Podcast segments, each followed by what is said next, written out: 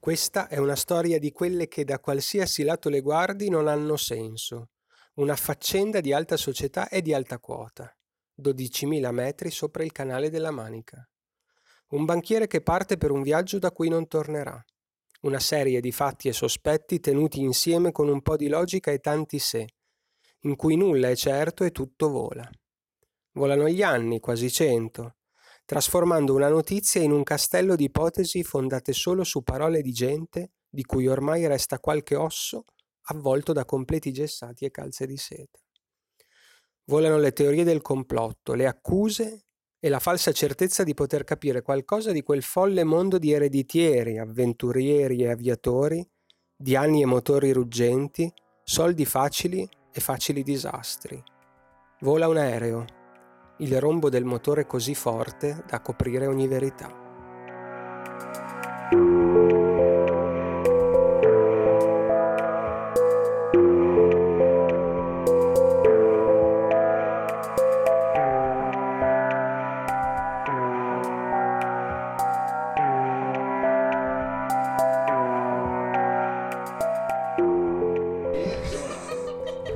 Bentornati. Eh, Qui già si parte bene. Bentornati al terzo episodio della terza stagione di Ennesimo. Ennesimo. Storie nere dal grigio delle nebbie. Yes.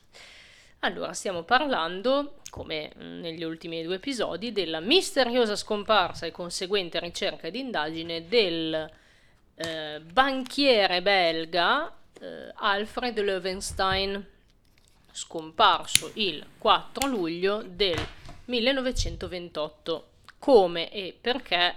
mm, Ascoltatevi i primi due episodi. Questo- questa puntata sarà dedicata ai sospettati, loro vita, morte miracoli, no, non così tanto perché se no non finiamo più, e le piste e le teorie che ehm, si formano attorno alla famosa scomparsa, di cui al capitolo precedente. Torniamo un momento al momento, eh, oddio che orrore, torniamo al momento della, della sparizione. Siamo a bordo dell'aereo, il nostro amico Fokker, e al momento dell'incidente, oltre al, ehm, a Löwenstein, sono presenti Donald Drew, eh, pilota, Robert Little, copilota e meccanico, Arthur Hodgson, Hodgson, non riuscirò mai a dirlo bene, segretario personale di Alfred, Fred Baxter, il suo valletto o cameriere, che dir si voglia, e eh, Paula ed Eileen, Paula Bidalon e Eileen Clark, che sono ehm, impiegate addette alla stenografia. Altri sospettati di cui eh, ragioneremo sono chiaramente i familiari. Iniziamo eh, a scavare un po' nelle vite di questi soggetti. Partiamo dal pilota. Si parla di un aereo, si parte dal pilota. Donald Drew, secondo Norris, che eh, nel 1933 scrive mm, un- racconto romanzato della vicenda dal titolo The Man Who Fell from the Sky, che trash, tra Ancora che l'altro. hanno messo l'uomo che è caduto dal cesso. sì, Tra tra l'altro. l'altro. E secondo Norris, Donald non è soltanto un esperto aviatore, ma anche uno scoppiettante party boy che ama frequentare balli, serate folli e ha sempre voglia di scherzare, raccontare storie, ha una vita sociale molto ricca e diverse relazioni sentimentali occasionali, spesso con eh, persone conosciute sui voli che conduce. Inoltre beve Prima Sì. di guidare. Eh, secondo alcune voci non confermate, si porta bottiglie di alcolici in cabina di pilotaggio e ha gravi problemi di salute, probabilmente anche cancro allo stomaco, legato al consumo eccessivo di alcol. Voci non confermate, eh. Mm. Adesso questo eh, sarà morto e stramorto, però Mm. mm, cioè, questo Norris che ha scritto il libro... L'ha mm, sbragata. Eh, secondo me è un po' sì. Mm. Cioè, come faceva a sapere uno che questo è alcolizzato, secondo... Vabbè, Boh, ho andato a guardarsi le... le mm, cartelle le- cliniche. No, le, le- le- le- le carte di processo, nel senso che magari... uh, boh. Ma in realtà non c'è stato processi, non ce ne sono ah, non ce ne stati. sono stati. Spoiler, Le indagini, no l'archivio processo. delle indagini, no. Boh. Però al di là del suo alcolismo e vita, sesso, droga e rock and roll, questo non, non aveva un movente. per fare del male a Lovenstein. No, perché nessuno di questi ha beccato un, un euro. Eh, eh, ehm, a, parte, a parte l'assenza di movente, ah, non può essere l'esecutore materiale, cioè non può averlo buttato giù perché al momento della Stava caduta stava guidando. eh. C'è qualche piccola incongruenza de- nel suo comportamento dopo l'incidente.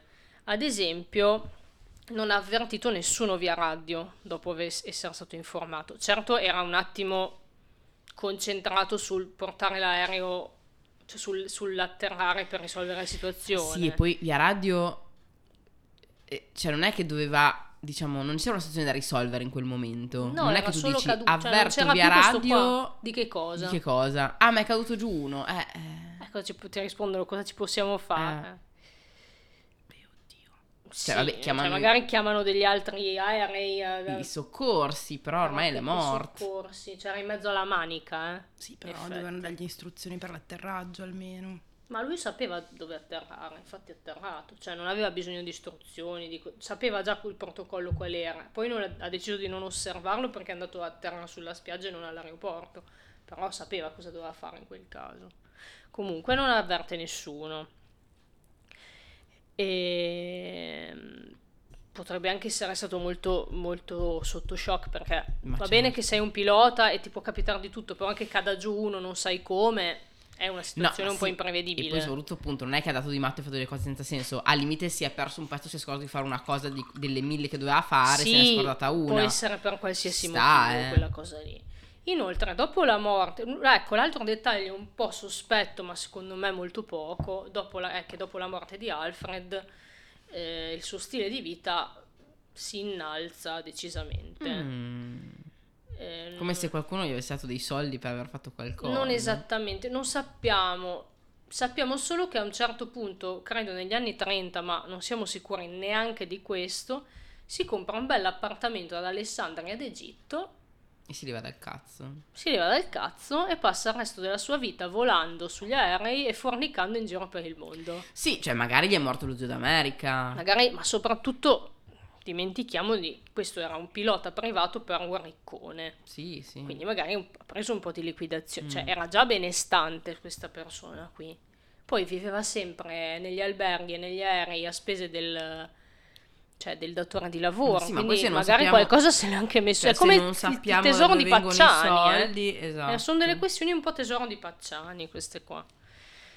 Con lui c'è il suo grande amico Robert Little, meccanico e copilota inglese. Sappiamo di lui alcuni dettagli in più, sappiamo che adora gli aerei e il volo fin dalla giovane età. Del resto è sempre l'epoca dei- delle trasvolate, dei pionieri dell'aviazione. A circa 18 anni prende tutti i suoi risparmi insieme al fratello e comprano un piccolo biplano con cui eh, Robert porta le persone in gita a sorvolare Londra e le campagne circostanti. Fa questo lavoro per qualche anno, poi a 25 anni, sai cosa fa? Prende il brevetto di volo. Ma Perché, cioè, prima lui guidava l'aereo, portava la gente sopra Londra, così. così. Poi dopo ho detto, sai cosa c'è? Dato che lo faccio da un po', prendo la patente. Non so, niente, questa cosa non serve a niente, però era divertente. Era un bel periodo storico. Bellissimo. E nel 1923 viene assunto come pilota e meccanico dalla compagnia Imperial Airways. Conosce ehm, Donald, diventano grandi amici e condividono la passione per gli aerei, le feste, lo champagne e la vita da grande Gatsby. Eh, anche Little, dopo la morte di Alfred, entra in possesso di un bel po' di denaro, con cui fonda una sua azienda di consulenza per compagnie aeree e si compra una enorme casa nel centro di Parigi. Quindi questi sono soldi, ve- cioè, Ah, soldi grossi, Che prima non c'erano. che prima non c'erano, però anche lì vai a sapere i conti di questo qua. Sì. Gli hanno dato qualcosa per Mm. tacere di qualcosa che sapeva. Era anche, anche lui era già Mm. benestante. Facevano Sì, dei- però non era non gente- benestante da com- cioè non Eh. ricco da comprarsi una casa. eh.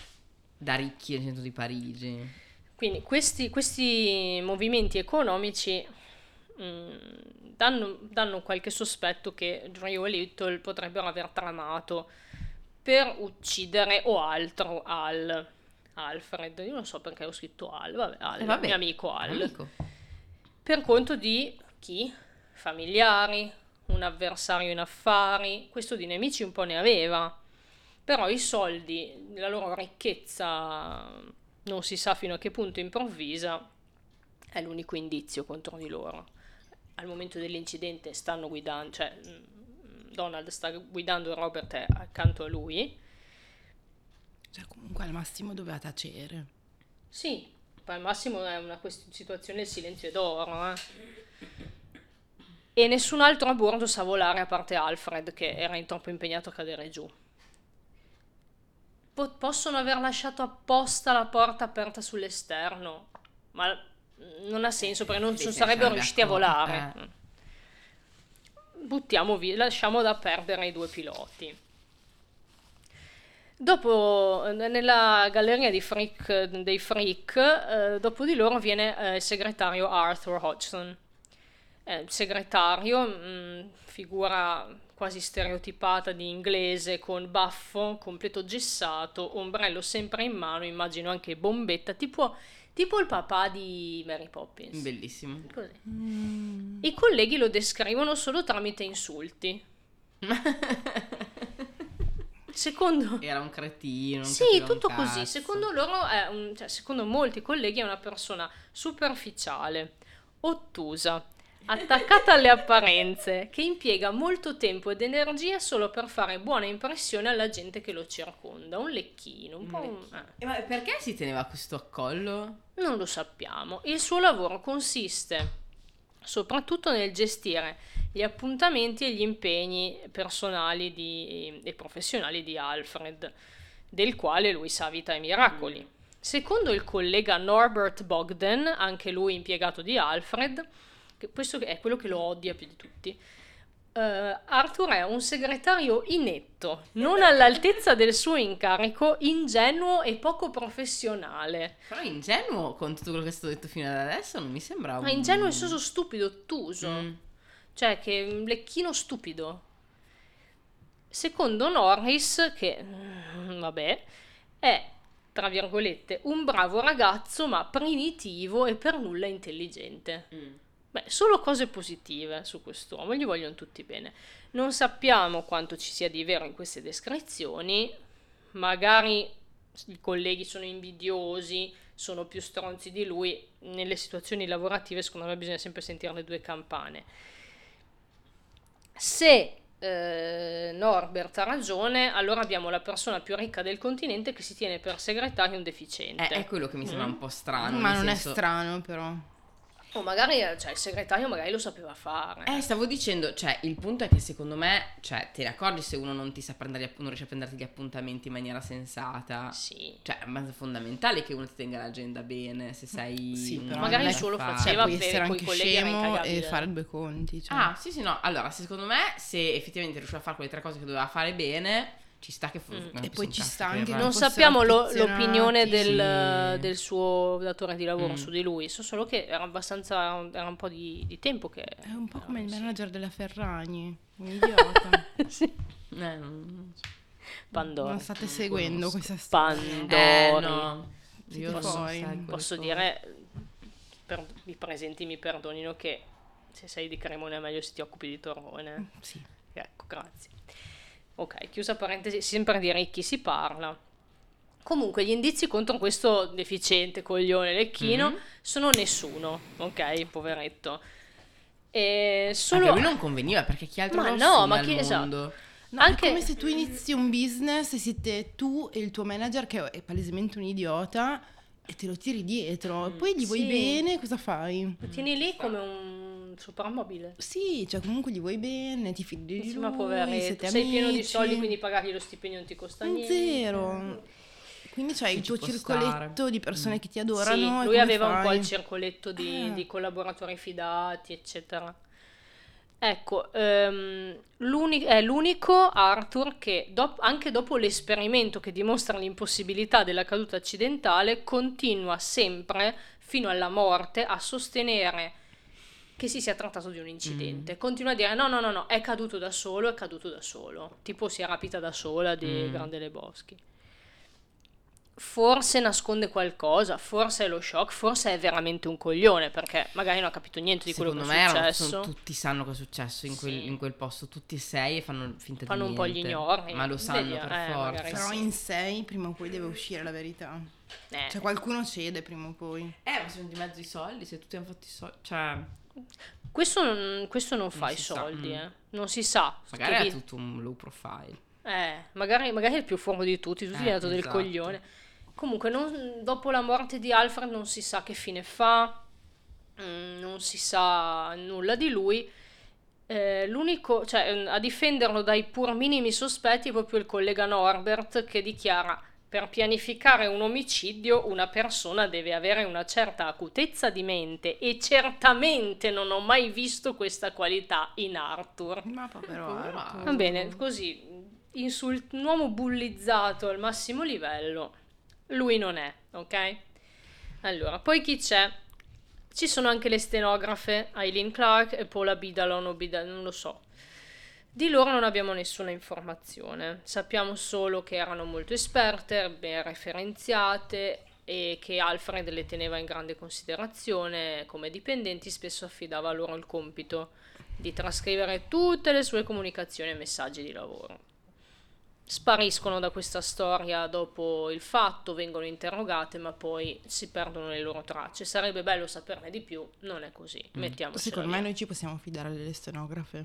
Secondo me sì, cioè io mi fido di uno stenografo comunque, cioè mi sembra una persona precisa. Anche secondo me. Stenografa. Vabbè, vabbè. affidabile. Arriviamo finalmente a quelli con un po' più di ciccia. Mm, Mm-mm-mm. il pepe. Esatto, Fred Baxter. Che è il valletto. È il valletto. Il va- ci sembra un valletto che I fa delle cose. hanno sempre torto. Esatto. Quell'altro dell'altra volta aveva ragione, Ah poveretto. no, sì, poverino, era simpatico. Era anche stato aggiu- accusato ingiustamente. Non mi ricordo niente. Era un povero Cristo. Comunque, Era quello poveretto che era nero e gay nella... Sì, lo perse- lo di- Era quello che perseguitavano. procurava i clisteri. Cos'è che procurava? no, la magnesia po- la bisurata. magnesia, la magnesia. Poveretto. Ah, ok, no, scusa, scusa, Sono che subiva delle, delle ingiustizie tutto il giorno. Questo qua, pure, è la persona a bordo che ha il rapporto più personale con Alfred, no? È il suo cameriere personale, si distingue anche dagli altri passeggeri, sia per ruolo sia per storia, sia per aspetto. Viene descritto come un ometto piccolo con un passato dickensiano. Nato nei quartieri popolari di Londra mh, alla fine dell'Ottocento, da bambino fa il venditore ambulante. Amore. cucciolo. Eh, è un cucciolino, un Oliver Twist lui è. Can I have some more? Nel 1915 entra nella dimora londinese dei Löwenstein, dove viene assunto con eh, il ruolo di lustrascarpe. Ma tatone. Eh sì, super tatone. Risale piano piano tutta la gerarchia del personale di servizio fino a diventare l'aiutante favorito di eh, Alfred. Però devi avere un bel pelo sullo stomaco per riuscire a fare una roba del genere, secondo Mamma me. Devi essere un po' Eh, stronzo. Devi essere un po' stronzo, secondo me, perché sennò Ma sì, che ce la fai. oh. Devi passare sopra gli altri. Devi passare sopra gli i tuoi Oh, colleghi. in effetti era molto giovane e ha avuto tempo di farsi molta esperienza. eh. Mm. Cioè, magari gli è andata bene, uno è andato in pensione, non lo sappiamo. Un po' stronzo magari lo era, perché bene. statisticamente a dire che uno era uno stronzo, siccome quasi tutti lo Sì, sono, effetti. eh, almeno parzialmente. E comunque diventa l'aiutante favorito di Alfred, che apprezza molto la sua dedizione, apprezza la sua lealtà, decide di tenerlo con sé e se lo porta in tutti i suoi viaggi, pagandogli anche un bello stipendio. Un amante? No. Anche ci ho pensato che Eh, fossero sì, amanti. Chissà, sapremo mai. Però mm, una cosa che non mi sento di escludere. Qui le cose si fanno interessanti. Dopo la morte di Alfred, Baxter rimane in famiglia, no? E lavora per il figlio, Robert, che è un altro personaggino fantastico. Ehm, Robert, quando il padre muore, ha 18 anni e rimane molto addolorato e scosso, ma eredita anche un sacco di soldi. A differenza del padre, che era uno che viveva solo per il lavoro, gli affari e se lavorava anche in viaggio col colletto tolto per troppa fatica, Robert è letteralmente lapo. Quando eredita tutti questi soldi procede alacremente a buttarli in tutta una serie di cazzate, macchine, è un po' sì, feste, regali per le amanti. Non si occupa assolutamente degli affari del padre, non lavora e non lavorerà mai in vita sua, vive praticamente tipo come Paris Hilton negli anni 2000 e secondo Norris, aperte virgolette, passava le giornate a sfasciare macchine sportive e bere quanto più champagne possibile. Inoltre non era raro vedere ragazze a diversi livelli di nudità uscire dalle sue finestre per non farsi vedere in giro per casa. Bello, io voglio fare la vita che fa quello lì. Quelle di gente nuda Sì. in giro per casa. Sì, Sì. ragazze nude che spuntano dalle finestre, cosa te ne fai? Ragazze, qualcosa. ragazzi. Ma sì, lo coio coio. Così. E in tutto questo c'è Baxter che gli sta dietro, però mh, dicono tutti che lui e Baxter hanno un rapporto più di, da compagnon, cioè da- di amicizia che di lavoro, no? Spesso escono insieme a bere, Col vanno a- valletto. Sì, Eh, il vanno- balletto ha fatto l'affare a passare Eh. al figlio. Sì. vanno sempre a scommettere alle corse dei cavalli, vanno in giro in macchina, a feste, Che eccetera. belli. fanno questa super vita negli anni 30. Inizio anni 30, perché eh, il 22 marzo del 1932 Si schiantano. succede una cosa. Male, Succede una cosa male, male. malissimo. Ma è abbastanza male. No, no, ma- male sì. Eh, in questo momento, in questo periodo, Robert e Baxter vivono entrambi eh, nella casa di, di Robert a Montparnasse, a Parigi. Che Il Rue. Antoine Negli Boudel. anni 30 poi. Il Rue Boudel, perché non sappiamo niente, ma gli indizi sì. Vado a cercarla questa via. Vai a cercare Boudel. I due vanno d'amore d'accordo. Va tutto bene, feste, mh, super vita, glamour. Queste balli fantasie. feste, balli, fantasia, finché la mattina del 22 marzo Baxter si alza, va a svegliare il signor padrone nella sua stanza, non sappiamo assolutamente cosa succede nelle ore successive tranne una cosa, perché più tardi, nel pomeriggio, ma non sappiamo esattamente quando, Robert Lovenstein si presenta alla polizia molto agitato dicendo che il suo mh, cameriere si è suicidato nella sua stanza, L'ha ucciso Oh, lui. Dio. nella sua stanza sua di Robert. L'ha ucciso lui. Eh. Non non- è detto, dai. E Eh, se- se- senti- senti il valletto lo va a chiamare, improvvisamente si sveglia morto. Sì, si sveglia, cioè non si sveglia, mo- tipo il valletto va a chiamare il padrone, sta lì, buongiorno padrone, pam, e si Esatto. spara. No. Strano.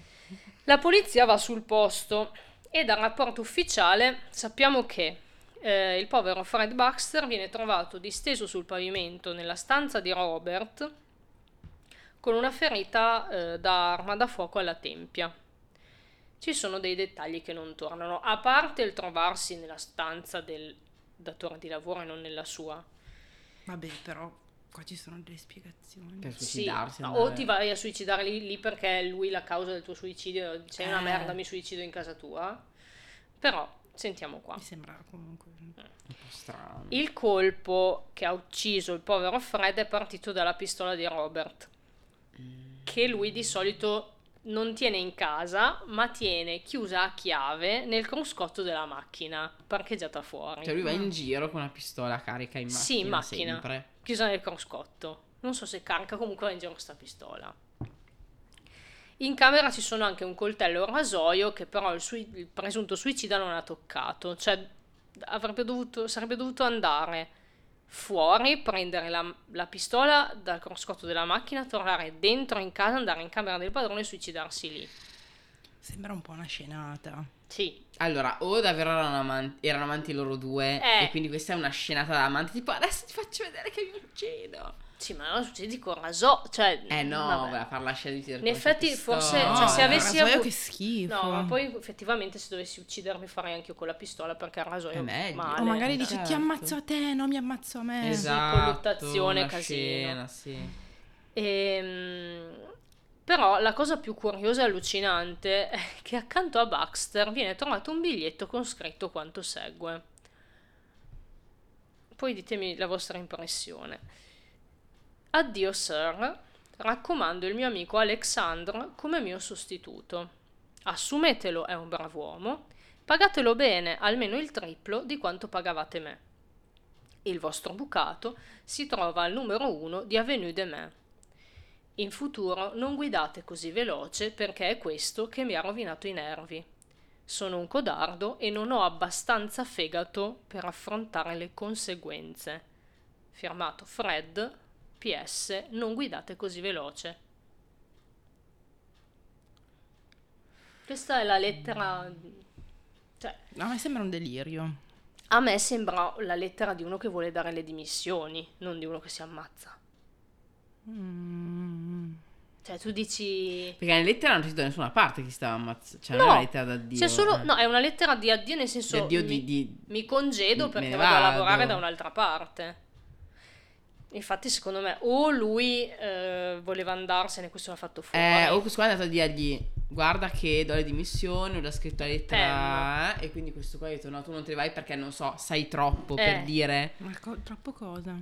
eh dei morte suoi del padre. Sì, la morte del padre o anche dei cavoli di questo qua Delle che magari aveva dei, delle bazze strane con dei, dei poco di buono, del- dei prestiti. Ma poi dici, delle- cioè, ti, ti suicidi, dici assumete il mio amico, pagatelo di più. cioè, eh.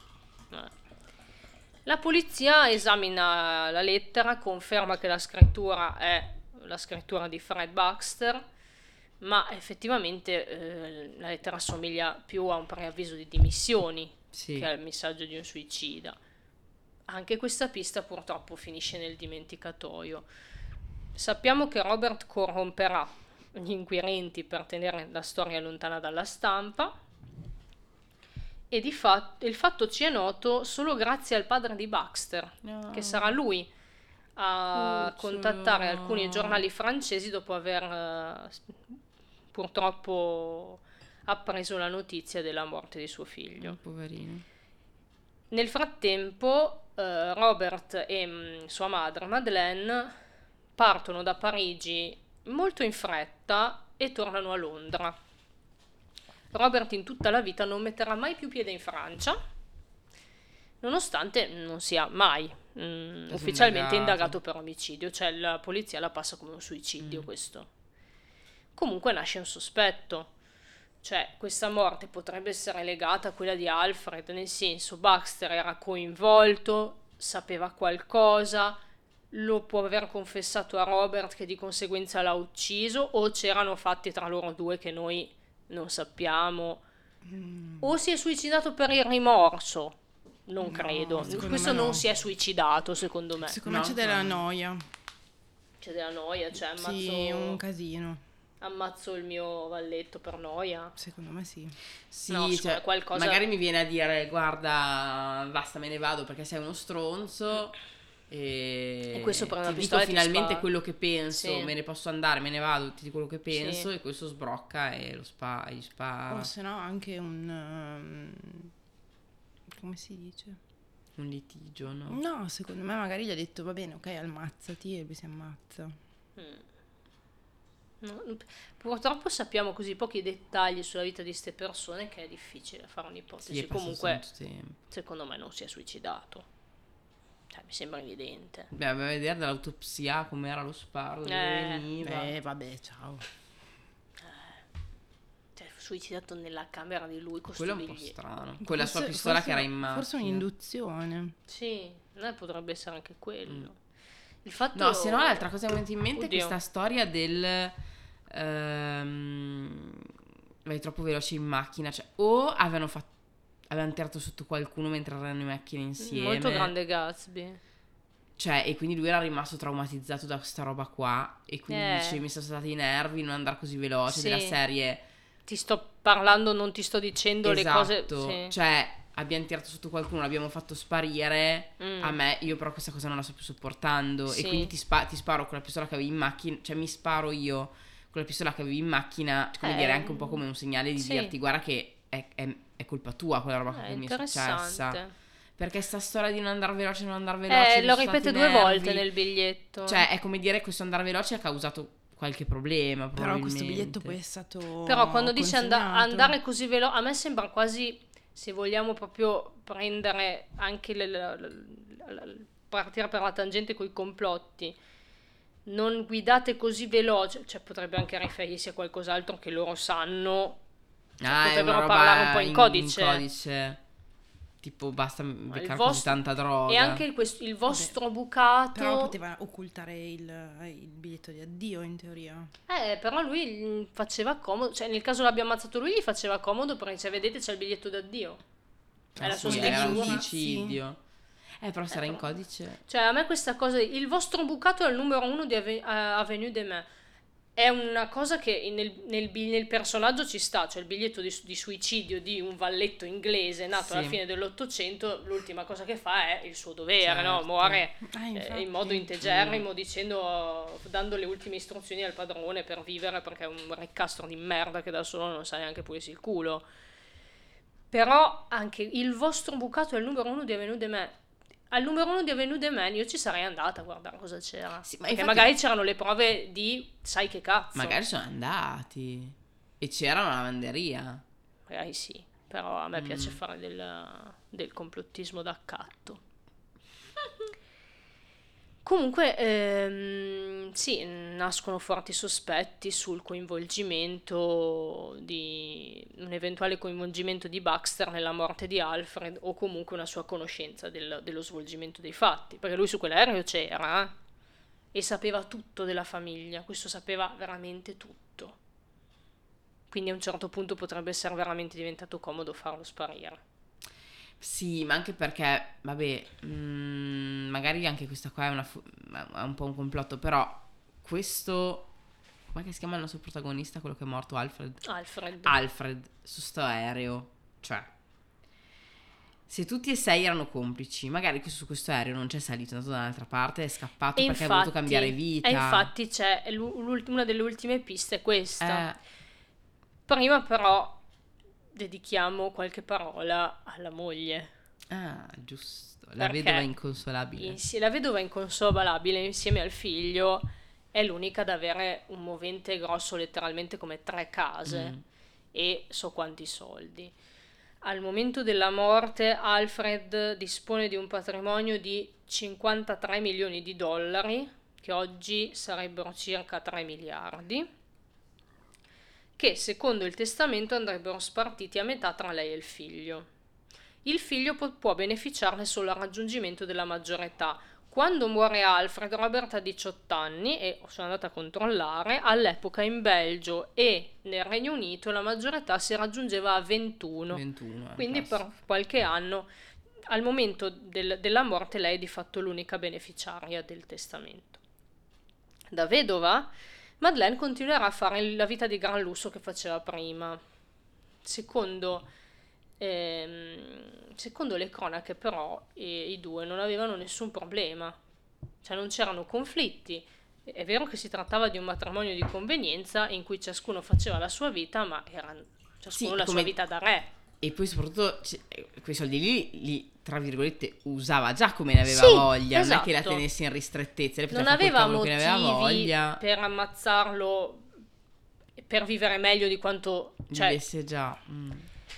No, poi tra l'altro in società in realtà fa comodo avere un marito. Sì, cioè- e soprattutto perché ucciderlo in un modo che rende molto facile disperdere il cadavere quando sul testamento c'era scritta sta Mm. cosa. È vero che lei non l'aveva letto in teoria il testamento, però so, trova ragazzi, un modo meno macchinoso. Ma poi a me mi sembra proprio che lui abbia. A me mi, non so se avete notato. Sì, sì. Che lui aveva proprio scritto. Se non si trova il mio cadavere, Così vi frego, soldi, me ne vado, Così eh, io mi, cavo, me mi la do. cavo e. Boh. Ehm, Non sappiamo chi altri aveva letto il testamento, no? No, sappiamo solo il notaio e Alfred. Ricordiamo Cioè, comunque, non- cioè, io- a, me questa- a me l'unica cosa che mette in sospetto è questa questione del cadavere. Il defunto è ritrovato in mare. Era seminudo. Ma è un po' come il medico di Perugia che hanno tirato su uno che era un altro cadavere. Eh, è un po' perugia sta roba. Il morto in mare era seminudo, invece Alfred indossava il completo. I vestiti potrebbero essere, ricordiamo, strappati via dalle onde, ma sarebbe rimasto almeno qualche brandello, perché il completo era molto aderente, dicono. Mm. Aveva, Sì, eh, sì, no, stato è fatto su misura, figurate. Vabbè, ricordiamoci come l'hanno trasportato Eh, cadavere. no, ma comunque. quando l'hanno ritrovato aveva- era già in intimo, eh. Sì, ok, però se c'era un brandello l'abbiamo perso. Sì, comunque. sicuro. Vabbè, cioè... Qualcuno avanza l'ipotesi che il completo sia stato rubato dopo il ritrovamento, ma il cadavere era così decomposto Che e maleodorante schifo, che- dis- disgustava dei ne pescatori su un peschereccio che pieno idea di è? pesce. Ok, E poi comunque Lasciamo- dopo dieci giorni in mare... è una cagata questa. C'è chi ipotizza che Madeleine avesse un amante e volesse fuggire definitivamente da, da Alfred, ma non Ma ci lui sono non gliene prove. fregava niente. Ma no, ma, ma lui figurati. figurati, le aveva già mille di amanti. Poi non ci sono, non c'è alcuna, cioè lei dopo, tra l'altro avevano tre case, viaggiavano continuamente, Alfred e lei erano spesso lontani l'uno dall'altro. Chiunque dei due avrebbe vita, potuto benissimo certo. avere 10.000 relazioni senza, arriva- senza dover arrivare alla misura di uccidere il, il coniuge. no, non gliene fregava niente. Niente. Le teorie più azzardate addirittura, qui siamo a un momento cronaca vera, ipotizzano una storia tra Madeleine e il pilota alcolista. Bello, Ehi, molto bello. Ma non c'è alcun fondamento. I due si conoscevano superficialmente in quanto lui dipendente del marito. Erano entrambi, è vero, amanti della bella vita e delle feste, ma Come basta. tutti gli Come altri. tutti gli altri in E questa come storia. tutti noi. Yay. Inoltre, dopo la morte di Alfred, non si, hanno- non si ha alcuna notizia di interazioni tra i due. Ma anche se fosse, secondo me al marito non gliene fregava Ma no, niente. ma non c'era nessun bisogno, ma bastava aspettare che morisse. No, ma Se poi cioè, ci becchiamo a Parigi e lui a Londra, che Sì. cazzo me ne frega? Ma quindi, mm, ecco, poi resta la pista degli affari. Perché comunque questo qua non aveva solo una vita privata. Affari loschi. Affari, eh. E Alfred era ricchissimo, comprava e vendeva, e vendeva continuamente titoli e azioni in ambiti che andavano dall'elettricità al trasporto pubblico fino alla seta artificiale. Cos'è? Seta artificiale, nylon, boh, robe. Non conosco. Eh? Non so cosa sia la seta artificiale. Sono No, tipo le calze di nylon. Cioè, Cioè, fibra sintetica. Fibra prima sintetica. si- fibra E viene considerata seta artificiale? Ma boh, la chiamano così, non so. Cerchiamo su Google. È tipo il satin, sai, il- la viscosa, quelle robe lì. Vediamo. Ah, si può andare avanti, pure avanti. Ok. Guardo. Ha molti nemici in, eh, in ambito... Rayon. Ecco, brava, non so te, Rayon. Tra cui un altro mm, industriale... mm, Sì. In un altro industriale sempre belga di nome Henri Dreyfus, mm, attivo nel settore chimico. Quando conosce Henri, Alfred si offre prima di aiutarlo a trovare degli investitori per la sua azienda, ma Henry si rifiuta, probabilmente perché Alfred nell'ambiente ha la fama di persona arrogante, dominante, liberticida, che non lascia alcuno spazio alla- all'iniziativa altrui. Alfred si offende, si lega al dito sta roba e eh, da allora eh, Henry e Alfred avranno per sempre un- una relazione burrascosa di rivalità in affari Paperone e Rocker Duck, tipo. Si sono sempre lì che si sfidano pubblicamente, si insultano sui giornali, si calunniano nelle interviste sui giornali di finanza, si scambiano lettere di insulti e minacce per avvocati. Ma c'è una tensione sessuale altissima in questa cosa di, di, di riccastre che litigano. Eh, alla fine del, tra il 27 e il 28 Alfred minaccia Henry di denunciarlo per calunnia, forse per l'ennesima volta. Lo denuncia, ma morirà prima del processo. Allora il mandante Henry no, perché uno come faceva a sapere chi sarebbe partito quel giorno insieme ad Alfred per corromperlo e farlo buttare giù. Due, Vabbè, Figu- quindi bastava becca, appunto, contattare prima qualcuno vicino ad Alfred, tipo il valletto. sì, ma tutti li tipo- contatti. Cioè, ma prenditi un sicario, soldi. fagli sparare in un vicolo. Eh, molto che roba è? facile. Sì, Cioè, è. E soprattutto questo qua è un industriale pieno di soldi che Si poteva suoi. permettere fior di avvocati una denuncia per calunnia, secondo me non... Lo, cosa fai? Lo ammazzi? Secondo me questo- questi qua ne avevano due alla settimana di denunce per... L'ultima teoria che resta è eh, sicuramente, anzi eh, lo sappiamo perché l'abbiamo nominata, è quella che pensato un po' tutti, cioè la sparizione volontaria, Sì, se- Sciarelli. Si è si è rotto le balle, secondo me. Alfred potrebbe aver inscenato la sua morte pagando lo staff per raccontare questa storia assurda di lui che va in bagno e sparisce. Sì. Sì. Hanno tutti mentito dicendo di essere sicuri che fosse caduto di sotto e invece l'hanno portato in Francia dove è arrivata una barchetta o un altro aereo e l'ha fatto sparire chissà dove. È possibile. Secondo me sì. È vero che è passato molto poco tempo dall'atterraggio all'arrivo dei militari che hanno poi condotto. No, ma la mia domanda però Secondo è... me però l'hanno... Secon- no, ma secondo me non è mai salito sull'aereo. Cioè, secondo me si è... No, è- no, l'hanno visto salire sull'aereo. Sì, no, però è salito. Sì. È...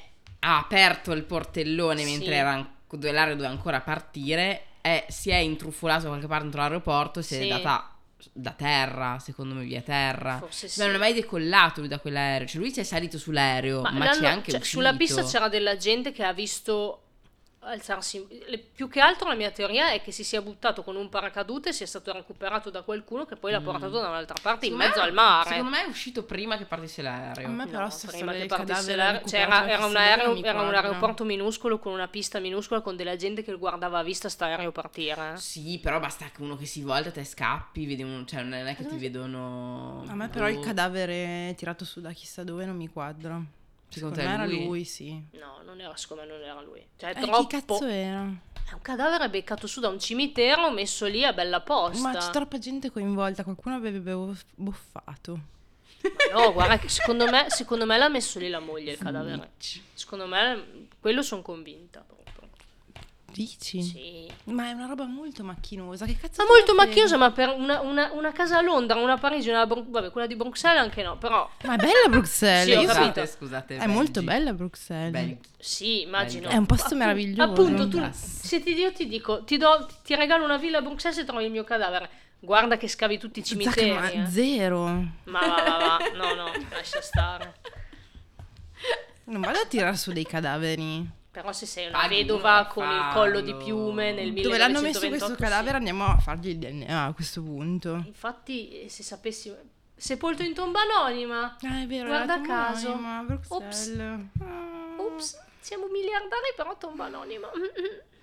Eh, secondo me c'è qualcosa beh, che strusa. Ok. Quindi... Comunque, se- niente, secondo me si è paracadutato in qualche modo ed è stato portato via da Mm. una barchetta. Magari non in mezzo alla manica, han- hanno aspettato di passare la costa. O, hanno, o non sono atterrati, hanno fatto una sosta intermedia. Sì, anche. perché potrebbero averlo fatto.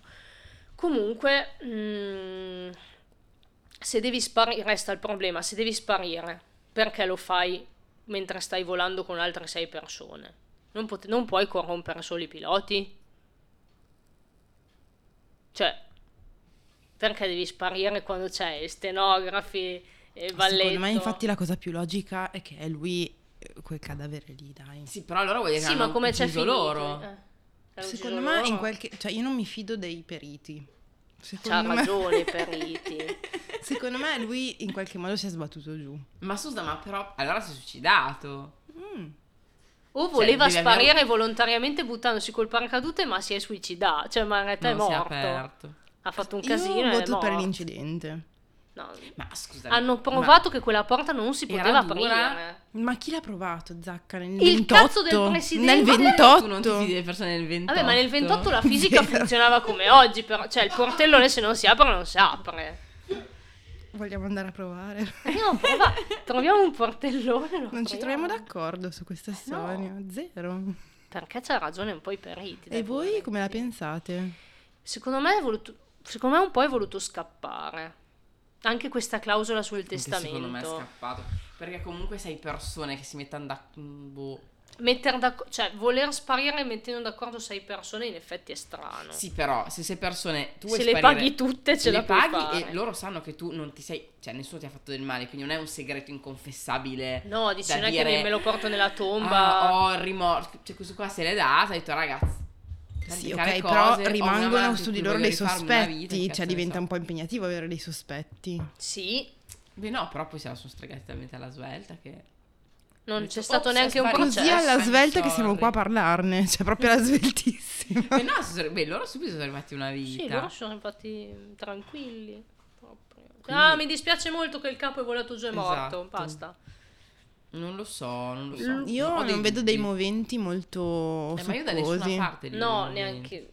Cioè, secondo me sua moglie non lo ha ucciso, non lo ha fatto uccidere, semplicemente si è procurata un morto da mettere lì per prendere l'eredità. Sì, tra l'altro probabilmente lei non sapeva niente, semplicemente a un certo punto Ha detto, ha eh, va detto, cocca, devo avere fare sta l'eredità. cosa. Eh. sì. L'unica- l'unico problema della sparizione volontaria è che... mm, A parte i soldi, ce li aveva i soldi, come è andato via? ma figurati se non aveva un conto segreto Ah, da qualche alle parte. Seychelles. Eh. sì, certo. O aveva appunto... Sai cosa c'è inventato le Seychelles? Niente. Ma no, secondo me sì, era già Ah, c'erano quelle, non c'erano tipo quei, quei tipi che si erano fatti cavare tutti i denti che si ammazzavano Adoro, sulle- era le Galapagos quelle Allora, lì. Le Galapagos. Adoro, adoro. Storia stupenda. Meravigliosa. E no, eh, per quel poco che ne sappiamo non, non aveva nessuna intenzione di, di cambiare vita, era innamorato degli affari, gli Mm. piaceva tantissimo fare Era anche le quello. bazze e, e stare lì a, a dettare alle stenografe i suoi, i suoi deliri lavorativi. Mm. Cioè, quindi che vita, che vita o, pot- o poteva essere pieno di debiti e noi non Beh, saperlo, sarebbero emersi. Perché a sua moglie sarebbero emersi. a sua moglie sarebbero Eh, emersi. Poi perché invece no, lei faceva vita di gran lusso Eh, anche allora dopo. no. E poi l'avrebbe E poi, e poi non, non vado a, a scavare il cimitero di Calais per tirare fuori No. uno per ereditare i debiti, No. soprattutto.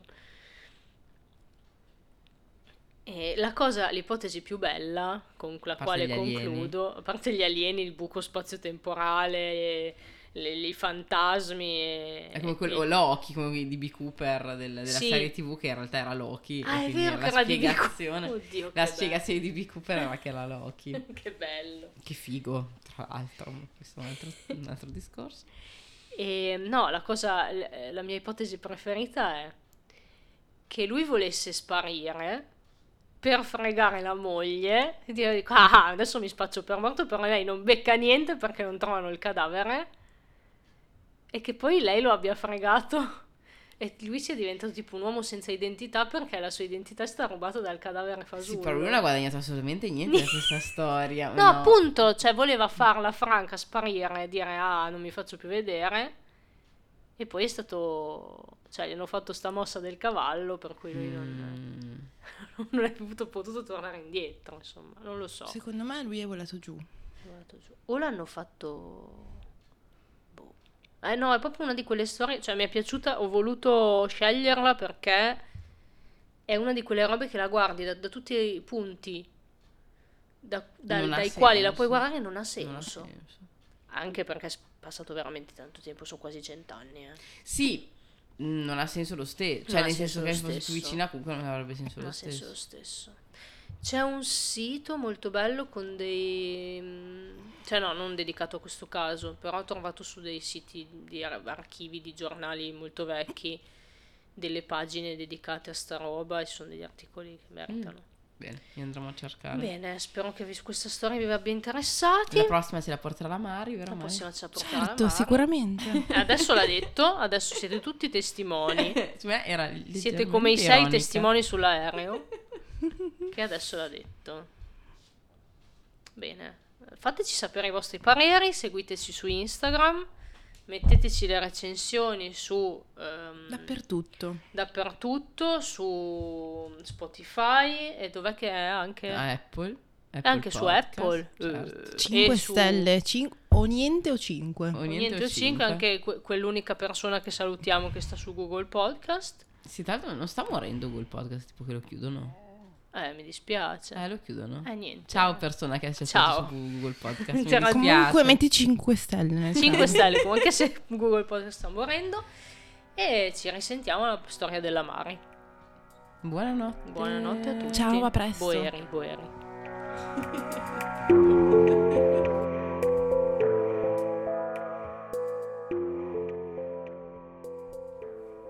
Ennesimo, podcast di True Crime, è scritto da Zacca. Le reazioni spontanee sono di Chiara e Mari. Voce dell'intro Ennio. Sigla di Dimensional Bleed. Fonico e commenti fuori campo di Leo. Editing e sound design di Chiara. Graphic design di Zacca.